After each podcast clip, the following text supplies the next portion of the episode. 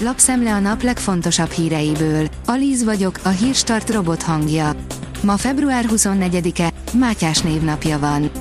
Bukásra áll a kormány háborús energiapolitikája.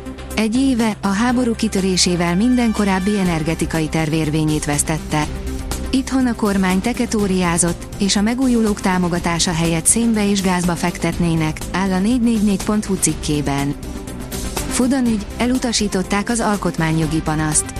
Baranyi Krisztina a népszavazási kérdése miatt fordult az alkotmánybírósághoz. A testület érdemi vizsgálat nélkül döntött, áll a 24.hu cikkében. A G7 oldalon olvasható, hogy arra gyanakszik az EU, hogy közép-ázsiai reexporttal játszák ki az Oroszországgal szembeni szankciókat. A Kirgizisztánba és Örményországba tartó uniós export és az onnan Oroszországba irányuló export is nagyon megugrott, az EU, az USA és az Egyesült Királyság együtt is vizsgálja az ügyet. A privát bankár oldalon olvasható, hogy Kína előállt egy béketervel, ami nem túlzottan nyerte el a nyugati vezetők tetszését. A távol-keleti nagyhatalom az orosz-ukrán háború egyéves évfordulóján 12 pontból álló béketervet fogadott el. Az Egyesült Államok, a NATO és az Európai Unió vezetői is fenntartásokkal fogadták Oroszország szövetségesének kezdeményezését. Ha az Unió háborúba sodródna, azt Berlinben vitatnák meg, Brüsszelben döntenék el, és a franciák vívnák meg, világhírű Oroszország szakértő Budapesten, írja a Forbes. Ukrajna győzni fog. Az még mindig kérdés, mennyi időt vesz igénybe a háború, és pontosan mit jelent számukra a győzelem, mondta Mark Galeotti egy budapesti panelbeszélgetésen. A vg.hu írja, elfogyott a pénz, nem fizetik hiteleiket az ukránok. Tavaly a nem teljesítő hitelek aránya a bankoknál ismét gyors ütemben nőtt, december 1-én az összes hitel közel 37%-a vált ilyenné.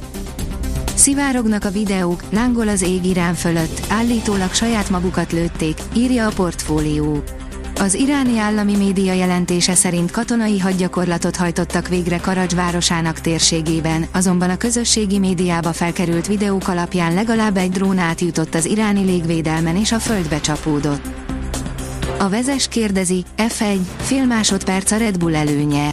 A Mercedes csak részben elégedett a Bahreini tesztelés első napjával, a csapat szerint nagy előnyben van a Red Bull.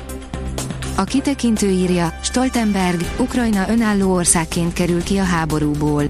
Ukrajna győzni fog, és önálló, független országként kerül ki a konfliktusból jelentette ki Jens Stoltenberg NATO főtitkár pénteken, az ukrajnai háború kezdetének évfordulóján. Beszámoló Kárpátaljáról, itt mindenki a túlélésre játszik. Novák András, az ATV tudósítója a Spirit FM aktuál című műsorában Beregszászról jelentkezett be. Mint mondta, a helyiek a háború első évfordulóján attól tartanak, hogy valamilyen támadás éri őket, de azt is látni, hogy Ukrajna más részeiről sokan menekültek ide a harcok elől, írja a Spirit FM. Egy ábrában, hogy öregedett a hazai autópark 20 év alatt. Egyértelműen öregszik a hazai autók átlag életkora, ez az MTI ábrájából is egyértelműen kiderül. Egyre tovább tartjuk meg a kocsikat, és külföldről is áramlik be a használt állomány, áll a növekedés cikkében. A büntető.com írja, a magyar futball húzhatja a legnagyobb hasznot abból, hogy a Barca Academy Budapesten is üzemel. Négy magyar fiatal, Bálint Áron, Bálint Balázs, Kutak Olivér és Putics Benet február 4 és 13 között az ikonikus barcelonai akadémián, a Lamasián edzett, több világrészből érkező gyerekekkel egyetemben. A Manchester United játékosa kigúnyolta a Barcelonát és Pedrit. A Manchester United fiatal játékosa, Alejandro Garnaho egy kicsit odaszúrt a Barcelona játékosának, Pedrinek, írja a sportál. A kiderül szerint mutatjuk, mikor ered el az eső. Kezdetét veszi az időjárás változás. Ma este délkeleten megdörrenhet az ég, szombaton pedig jelentős eső érkezhet a déli megyékbe. A halmazállapotváltás nagyobb területen szombat késő estétől következhet be. A Hírstart friss lapszemléjét hallotta.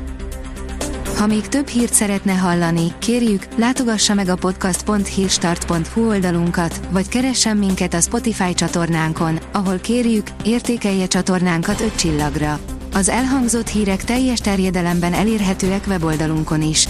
Köszönjük, hogy minket hallgatott!